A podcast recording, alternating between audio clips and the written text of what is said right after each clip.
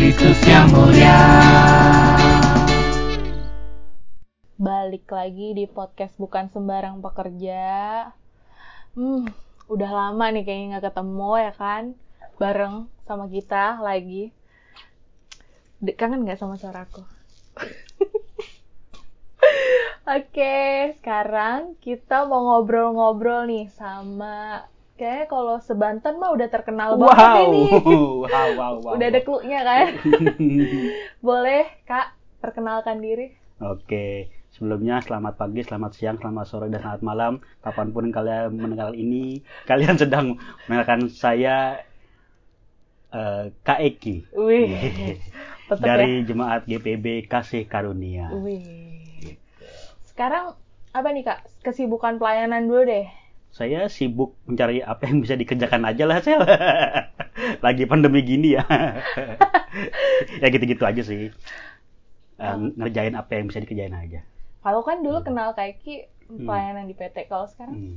Sekarang puji Tuhan, Tuhan mempercayakan eh, pelayanan bukan naik sih, tapi lebih ke lebih ke bawah lagi malah lebih tepatnya karena sekarang udah menjabat sebagai eh, presbiter di GPB Kasih Karunia gitu. Ya, dari tahun kapan tuh Kak? 2018 apa ya kalau salah? 2018. 2017 Oh, apa? 2017. Eh, eh enggak bener ya 2018 Ah. karena karena saya susulan kan. Oh, susulan. Nah, karena waktu itu eh, ada, ada yang tambahan lah gitu. Bukan remedial ya, ada tambahan. Kirain. Ada permintaan tambahan majelis dari sektor 4 saya gitu. Oh, kirain karena nggak Gitu. lulus ujian. Bukan. saya pakai C dong berarti. Oke, terus Hmm. kalau boleh inget-inget nih Kak, Mm-mm. boleh inget-inget. Pertama kali ambil pelayanan tuh pelayanan apa? Pertama ngambil sebenarnya ini Pas back- kapan deh? Pas background dulu ya. Iya, Eh, boleh, 2010 itu nggak sebelumnya saya emang nggak punya latar belakang keluarga yang emang gerejawi gitu yang terakhir kali itu oma yang emang majelis di Evata terus oma yang udah berpulang ya udah keluarga yang lain bukan bahkan dulu emang nggak ada yang aktif di gereja gitu Hmm. terus kalau saya pribadi ba- ke gereja atau mengambil keputusan untuk melayani itu adalah karena peristiwa kecelakaan ya. Sebuah sebuah sebuah kecelakaan yang mana kalau saya ceritain agak panjang nih. Jadi saya singkat aja jadi komitmen saya adalah ketika saya sembuh kecelakaan saya ingin melayani Tuhan gitu. Waktu itu ketemu namanya eh, GP Hmm. saya lihat wah eh, saya punya talenta untuk bermain musik main main drum atau main kahon gitu.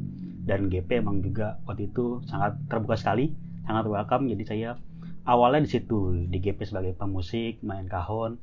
Lalu tiba-tiba karena setiap hari minggu ya nganterin adik saya sekolah minggu PT dulu mere- dulu mereka. Jadi kalau nganter abis nganter ng- ngelihat ih PT sepi banget gitu nggak ada pemusiknya gitu. Nggak ada nggak ada yang main kahon nggak ada yang main jimbe atau apa gitu.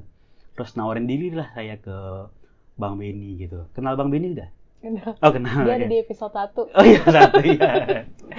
ya, jadi dulu dia eh, bilang ke dia mau eh, mau dong ngisi buat main kahonnya gitu. Ya udah dari situ main-main eh, peranan-peranan pemusik sebagai kahonis. Lalu ya tiba-tiba diajakin aja gitu, diajakin nama pembina PT ya kalau, kalau sebutnya Hmm. gitu untuk ngajar gitu. Hmm. Terus ngajar ngajar apaan? Ngajar adilayan lah. Bisa apa saya? saya bisa apa? Saya ngajar.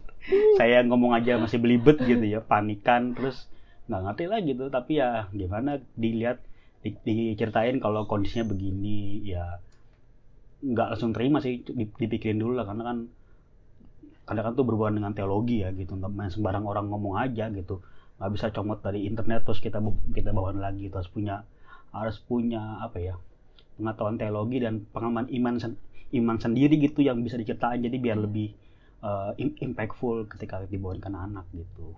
Gitulah.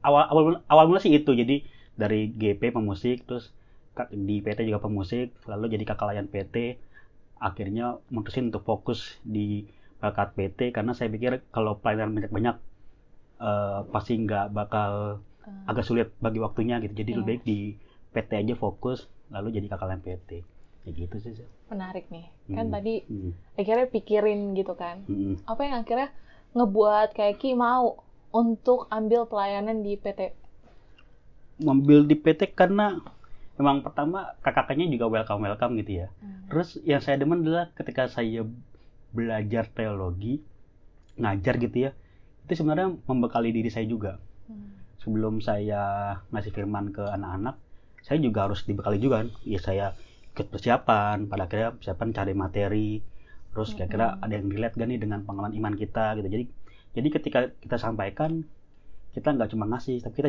juga dapat feel-nya juga gitu. Kita juga terisi juga itu ya. Jadi terus sama pede sih sama di depan orang tuh ngomong jadi pede jadi pede public speaking gitu apalagi depan apalagi ketemu anak PT yang zaman sekarang udah sangat-sangat kritis ya kan. Jadi wah, jadi harus mikir gitu. Jadi eh, semakin dibekali sih itu sih. Jadi kenapa dan PT tuh enaknya apa ya? Bisa sangat bisa jadi jadi, jadi teman sih. Jadi teman jadi role model. Mungkin ada kakak layan yang ingin jadi dirinya dilihat oleh ada layan sebagai ro- role model gitu. Kalau saya menempatkan uh, di- diri saya di mata kak layan sebagai uh, teman gitu. Jadi biar bisa makin dekat makin intim gitu gitu sih Iya sih. Hmm. Karena mungkin sebenarnya bukan anak PT zaman sekarang sih, tapi kayak seusia mereka itu ya Hmm, pasti sih kita dulu juga kritis lah. sama-sama Karena kayak cari tahu nih ya kan, Hmm. apa sih yang apa yang ada di pikiran iya seru-seru karena Iya. mereka waktu itu sempat ada ada layan yang bilang kak aku itu sempat loh kak didatengin sama sama sama pengejaran ini gitu ke rumahnya gitu. Oh iya terus kamu di mana ya? Kita sih terima aja welcome gitu gitu. Terus ada yang waktu itu sempat cerita ini paling gak saya lupain saya nih. Ada lupa dicerita kalau dia berantem satu angkatan Hmm. anak SMP berantem satu angkatan cuma gara-gara kalah jumlah like Instagram gitu. Oh my god. kan kan itu wow. Zaman kita mana ada kayak gitu ya? Iya. zaman kita mah ya SMS gua Beban. nggak dibales deh. zaman kita mah zaman saya ya terutama gitu waktu PT ya berantem cuma gara-gara kalah bola gitu terus main bola bola baru baru nyemplung got kena be- eh, baju kita gitu kan ya gitu gitulah sekarang kalah jumlah like tuh apa manfaatnya gitu Ada Gitu. kayaknya buat mereka. Iya, itu masalah pride mereka lah gitu. Kalau dapet lucu-lucu sih. Jadi itu yang, oh ya ampun, cuma gagal like doang mereka berantem gitu-gitulah. Seru-seru, Seru tuh sih. seru banget. Gitu. Iya sih emang. Eh tapi kalau boleh tahu nih kak, hmm, pernah ada pengalaman yang menarik gak sih kayak Ki?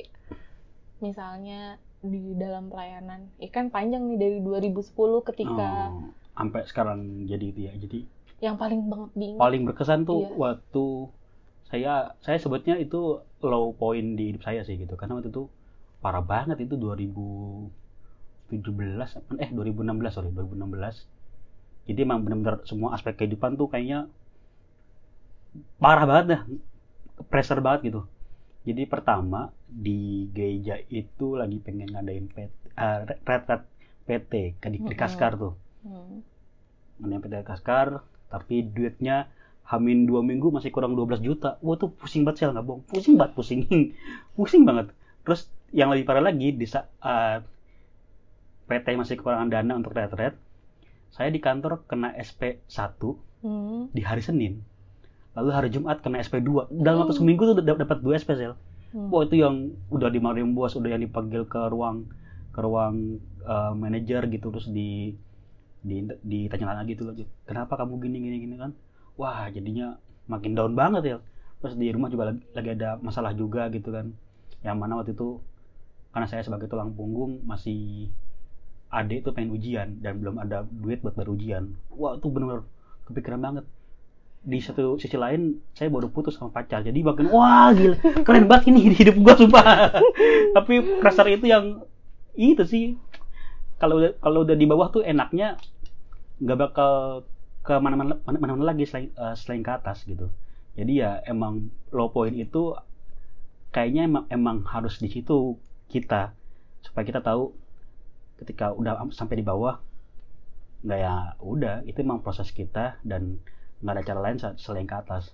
Tuhan pengen buat kita kosong dulu supaya kita isinya tuh bukan full of me gitu tapi full of Jesus gitu. Jadi ketika emang itu gue paling itu sih paling besar dan dan gue mengambil keputusan gue dua minggu nggak mau nggak mau panen dulu nggak mau panen uh, pelkat. Gue ibaratnya mengosongkan diri dulu dan gue benar-benar datang ibadah pagi gue doa gitu yang terus gue sharing gue ke ibu pendeta gitu. Kira-kira kenapa nih? Gue harus berbuat apa? Karena yang yang penting tuh bukan seberapa besar masalahnya sih tapi seberapa pintar respon kita akan setiap masalah yang datang gitu. Karena berkat ataupun cobaan itu semua tergantung respon. Kalau responnya nggak baik mau berkat mau cobaan itu akan hasil juga nggak baik sih gitu. Dan gue di situ benar dihadapin oleh kita nih belajar untuk mengambil sebuah respon akan yang terjadi dalam hidup kita gitu. Jangan sampai berkat yang datang responnya dengan cara nggak baik hasilnya jadi nggak baik gitu. Tapi ketika ada cobaan ketika kita bisa meresponnya dengan baik kita akan tahu nih bahwasanya itu adalah sebuah proses dan ada ada pertumbuhan gitu. Dan itu benar-benar gue sih cukup belajar banyak banget sih banyak banget gila sampai saat ini gue bilang oke okay, gue udah sampai saat ini ketika ada datang masalah lagi gitu ya gue tahu oh masalah gue dulu lebih gede sekarang dan dan gue tahu harus ngelakuin apa gitu dan dan situ mulai sih belajar bahwasanya ya emang ngandelin Tuhan aja udah nggak bisa lah ngandelin sendiri gitu gitu nggak ada lagi selain Nggak. dia ibaratnya hmm. gitu ya hmm. nah kalau sekarang pelayanan kakak kan ya kita tahu uh, kasih karunia eventnya banyak ya wow. kita pengen ngadain um, ibadah senasional. Nggak nggak dong. Nggak. Kalau tadi kan pertama kali kakak Eki ngambil pelayanan tuh ya uh, jadi pemusik ya. Hmm. Seberapa uh, senangnya sih kak ketika lo uh, talenta yang lo punya itu kepake gitu di dalam pelayanan. Uh, ada hal unik kecil karena karena ketika gua uh, dipanggil pendeta, gue tuh emang dari awal emang ketika ada nama gue di calon pemilihan majelis gitu ya gue paling ignorance enggak pak saya nggak mau. Mau apa pun nggak nggak mau gitu. Jadi ketika nama saya ada di 16 besar dan 16 besar itu harus ikut pembinaan tahap satu hmm. gue tuh nggak datang karena gue pikir gue siapa gitu apa yang gue datang dan juga kalah gue bilang gitu. Dan gue nggak datang sel. Nggak datang di pembinaan. Tapi uniknya adalah ini yang paling gue inget banget nih. Si temen gue tuh namanya Christine dan dia pasti inget kejadian ini. Kristen itu panitia panitia pemilihan majelis. Dan dia WA ke semua calon majelis yang gak datang pada saat pembinaan. Bahwasanya ada pembinaan susulan. Wah. Gue sih baca si siangnya, eh sorenya, tapi gue nggak balas karena menurut gue bodo amat lah. Gue mah gue mah maunya gugur gitu sel. gue bodo amat lah, nanti gugur gitu. Ya udah akhirnya uh, malamnya ketika, ketika tidur ini real banget sih Amsan gue uh, mas gue tuh mimpi ya Pak Pendeta gue datang ke mimpi gue pakai bagian pakai pakaian serba putih terang gitu lagi gue nggak tahu gue nggak pengen uh, melihat itu dari dari hal-hal spiritual ya dalam kutip gitu. Tapi dia sih ngomongnya singkat gitu. Dia bilang kenapa kamu tadi ngerang ngerang pembinaan? gitu. Udah abu itu pergi. Dan itu agak menyentil gue sih aduh gimana dia ya udah kita kita coba benerin lagi ya gitu. Akhirnya uh, pembinaan uh, Sulanda uh, gue ikut. Ya. tapi akhirnya ketika pemilihan tahap 2 yang udah mulai disaring tuh 16 di sektor gue dibutuhin cuma 8 kalau nggak salah dibutuhin cuma 8 nama gue peringkat 9 gue gue kan fair dong gue, gue bilang ke pendeta pak saya sudah ikutin aturannya sudah ikutin regulasinya tapi saya peringkat 9 pak gitu. Dan ya udah karena ya dibutuhin cuma 8 saya fair nih pak ya saya nggak kepilih pak ya udah gitu. Ya udah akhirnya nggak maksa juga ya. nggak maksa juga gitu. Tapi ternyata setahun kemudian ada permintaan dari sektor 4 sektor saya gitu. Dan bilang kalau uh, butuh nih uh, tambahan majelis. Ya di bawahnya nomor 8 nomor 9 gua sel. Terus gua yang ah enggak lah enggak lah enggak, enggak. Ya janganlah jangan gua gua masih kotor banget gitu. Karena gua aku ini gua juga dalam kondisi saat itu bukan orang yang lagi bersih banget dalam artian ya. hmm. ya walaupun juga gue emang bukan orang yang suka minum minuman suka minuman beralkohol suka bukan apa suka suka lupa diri karena minum gitu atau suka nar atau orang yang terjerbab dalam dunia narkoba dun- dunia hitam gitu. Eh gue nggak kayak gitu. Begituan gue nggak gitu. Tapi gue merasa ada emang satu eh, hal yang emang gue belum bisa bersih. Di satu hal dan dan, dan gue nggak nggak bisa terima itu gitu. Dan gue juga bilang ke pak pendeta pak saya lagi ada ini pak. Saya nggak bisa. Lebih baik bapak cari yang lain aja gitu. Yang lebih kompeten lagi. Pula gue siapa sih gue pendidikan gue nggak tinggi kayak kalian-kalian pada gitu. Di majelis yang SMA cuma gue doang kalau di Kaskar gitu. Lain S1 S2 terus yang yang lain-lain berpendidikan punya latar belakang teologi lah gue siapa gitu. Dan gue bilang pak saya eh, bakat saya cuma di komputer cuma di bikin video Ya. dan fotografi. Kepakainya di mana? Kalau di majelis gitu saya lihat ya tapi ya udahlah. Akhirnya eh, teringat akan banyak hal gitu. Teringat akan banyak hal yang sudah Tuhan lakukan buat kita buat eh, buat saya juga. Terus eh, ada momen di mana gue agak tas tas- tas- Tersentil. eh, tersentil Gisel karena waktu itu gue akuin ya gue SMA cukup ber- berprestasi. Gue peringkat dua di sekolah. Eh, tapi gue waktu itu kelas 3 hampir putus sekolah karena gue nggak kuat bayaran sekolah. Nyokap bokap gue tuh eh iya nyokap gue tuh nggak kuat bayar sekolah karena mahal banget kan gue sekolah per, perhotelan ya. Hmm. mahal banget mahal banget. Tapi itu ada seorang majelis yang datang datang ke rumah gue dia adik, adik tanya kenapa Eki nggak sekolah gitu. Ya gue bilang nyokap bokap gue bilang karena kita nggak ada biaya mahal banget sekolah ya kita gue udah nunggak enam bulan kayak kalau salah Hah? lalu tiba-tiba majelis itu ngumpulin dana entah entah ke warga atau ke majelis juga ngum- ngumpulin dana sekian juta. Lalu dia kasih ke keluarga gue dan gue bisa bayaran dan gue bisa bisa dan gue bisa sekolah lagi sampai lulus gue dan ternyata momen itu yang ingetin gue ketika gue menolak menolak sebagai majelis. Wah itu gue merinding sih. Udah merinding beneran. Sampai Gila. sekarang juga Iya. diomongin masih merinding ya? merinding gue gue ya gitu dulu lu hampir nggak lulus tuh sekolah gitu tapi ada majelis yang datang ke rumah lu gitu. Sekarang lu mau jadi majelis nih gitu. Ma- masa nggak lu ambil gitu? Ya udah pada akhirnya hal itu ternyata yang bikin gue sa gua sadar. Ternyata emang di gereja pun yang sayang gue banyak gitu yang peduli sama gue banyak banget ya gitu yang care sama gue banyak banget gitu kan ternyata Sampai milih lu ibaratnya gitu kan. pemilih gue gitu lagu, lagu, lagu siapa sih gitu Tapi Ya. ternyata lu berdampak ya buat orang-orang itu. ya, ya, ya kita lah biar mereka aja yang yang yang Lo buktikan dia nggak Nah. memilih lo. Nah terus pada akhirnya gue bilang pak saya bak- bakat saya cuma video aja sama foto. Kepakainya di mana pak? Gitu Iya, kan ya. Tiba-tiba pandemi Iya, sel kepake banget kepake ternyata. banget ternyata sel. Buat ibadah online buat bikin thumbnail fotonya gitu gitu ternyata oh kita ini cara Tuhan gitu. Kita kan nggak pernah tahu ya kayak gitu gitu ya. Ya gitu. Seneng banget ya berarti. merinding gue kalau aduh gue keinget itu pak. Dua saya pernah ngomong gini ya pak ke, ke bapak gitu. Tapi ternyata ke, kepake banget ya sekarang gitu nggak gitu lah saya nggak pernah ketebak sih dia apa rancangan Tuhan selalu beyond lah gitu nggak pernah ketebak sama kita Terakhir nih Gitu. kayak Ki. Mhm. Ada nggak sih yang pengen lo sampein buat buat pendengar-pendengar kita? Iya. Wah, Paling nggak eh lo pasti ada motivasi dalam ada pelayanan. Nah, ada paling nggak share lah sama pendengar-pendengar siapa tahu yang denger pun juga jadinya ikut termotivasi. Ya kita kan sharing ya. Ya. ada beberapa hal. Yang pertama eh, pelayanan tuh isinya orang orang orang berdosa. Jadi ketika kalian gesekkan sama orang-orang berdosa jangan jangan heran gitu. yaitu salah satu jalan yang harus tumbuh. Pedang akan menjamkan pedang gitu. Manusia akan men- menjamkan sesamanya gitu. Jadi itu sebuah proses. Which is gue banyak, banyak belajar ketika gue banyak bersinggungan sama orang gue jadi semakin semakin kenal dia lebih jauh sih gitu dan semakin kenal oh ternyata dia nggak suka kalau diginiin. Dia suka kalau diginiin gitu. Jadi makin belajar makin saling mengerti sih. Itu yang bilang eh, baiknya respon kita aja gimana gitu. Terus itu soal berproses dalam hal sosial ya gitu ya dalam bers- bers- eh, bersosial. Terus yang kedua eh, ya orang berdampak gak akan pernah bilang kalau dirinya berdampak sih.